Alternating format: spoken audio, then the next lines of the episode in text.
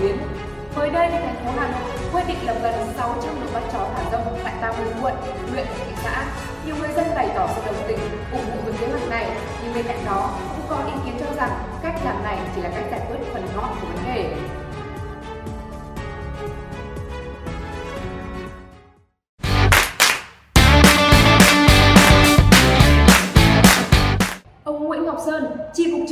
chăn nuôi, thú y, Sở Nông nghiệp và Phát triển nông thôn thành phố Hà Nội cho biết, Chi cục Sở vừa tham mưu cho thành phố ban hành kế hoạch thực hiện chương trình quốc gia phòng chống bệnh dạy trên địa bàn thành phố giai đoạn từ năm 2022 đến năm 2030.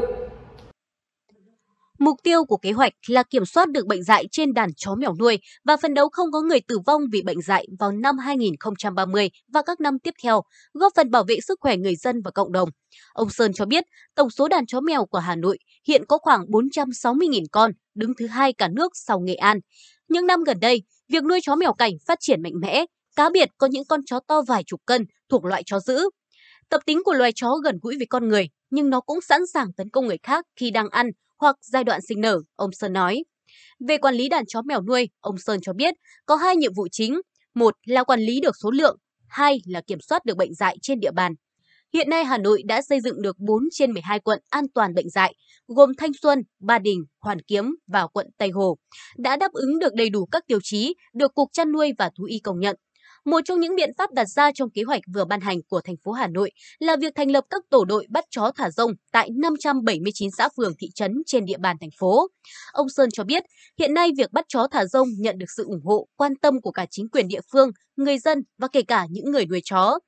Dù hiện nay các tổ đội bắt chó thả rông không quá nhiều, nhưng đã góp phần hình thành ý thức cho những người nuôi chó trong việc tuân thủ quy định của pháp luật. Thứ nhất, phải đăng ký với chính quyền địa phương tuân thủ triệt để việc tiêm phòng vaccine dạy. Khi đưa chó ra ngoài đường phải dọ mõm, xích và có nghề dắt. Cảnh quan thủ đô và một số nơi công cộng cũng đẹp hơn khi không có quá nhiều chó chạy lồng nhồng. ông Sơn chia sẻ.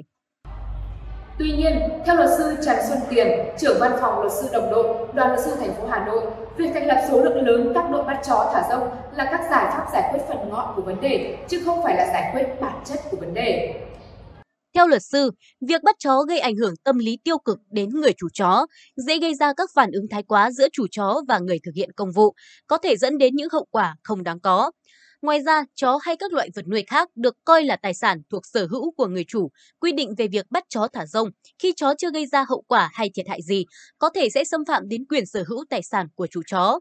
Bên cạnh đó, hiện nay cũng không có quy định về đăng ký các thông tin, tài liệu để nhận nuôi vật nuôi, nên không loại trừ trường hợp bắt được chó và đã có quyết định xử phạt hành chính, nhưng người chủ chó lại chối bỏ trách nhiệm với vật nuôi của mình. Tại nhiều quốc gia trên thế giới, dây xích, dọ mõm là hai thứ bắt buộc nếu người chủ muốn đưa chó mèo ra nơi công cộng. Tuy nhiên, thực tế tại Việt Nam không phải ai cũng tuân thủ quy định này. Vậy, để chó thả rông thì chủ vật nuôi có thể bị xử phạt như thế nào?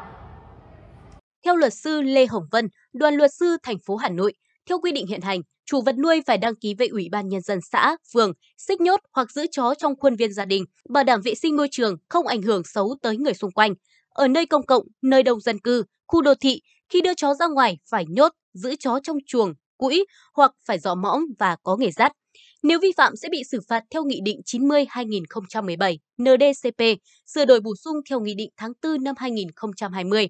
Cụ thể, phạt cảnh cáo hoặc phạt tiền từ 200.000 đồng đến 300.000 đồng với hành vi không thực hiện việc phòng bệnh bằng vaccine hoặc các biện pháp phòng bệnh bắt buộc khác cho động vật. Phạt tiền từ 1 đến 2 triệu đồng với một trong các hành vi không tiêm phòng vaccine phòng bệnh dạy cho động vật bắt buộc phải tiêm phòng, không đeo dọa mõm cho chó hoặc không xích giữ chó, không có người dắt khi đưa chó ra nơi công cộng. Mức phạt tiền sẽ tăng lên từ 1 đến 1,5 triệu đồng đối với hành vi không thực hiện cách ly, chăm sóc chữa bệnh cho động vật mắc bệnh, có dấu hiệu mắc bệnh, trừ trường hợp cấm chữa bệnh hoặc phải giết mổ, tiêu hủy bắt buộc. Về trách nhiệm dân sự, khoản 1 điều 603 Bộ luật dân sự năm 2015 về bồi thường thiệt hại do súc vật gây ra nêu rõ,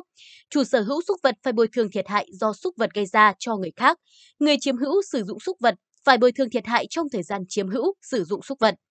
Ngoài ra, nếu có đủ dấu hiệu cấu thành tội phạm, chủ vật nuôi còn có thể bị xem xét, xử lý hình sự về một trong các tội sau.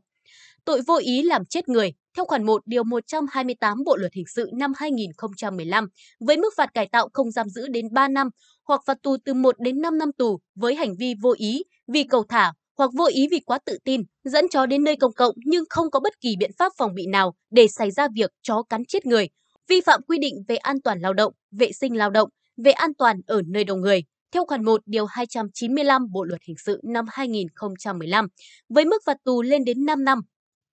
Quản lý chó nuôi là điều cần thiết, không chỉ nhằm thanh toán bệnh dạy mà còn đảm bảo an toàn cho người dân, hạn chế thương tích, đồng thời góp phần xây dựng mỹ quan đô thị. Bản tin của chúng tôi đến đây là kết thúc. Cảm ơn quý vị và các bạn đã quan tâm theo dõi. Xin kính chào và hẹn gặp lại.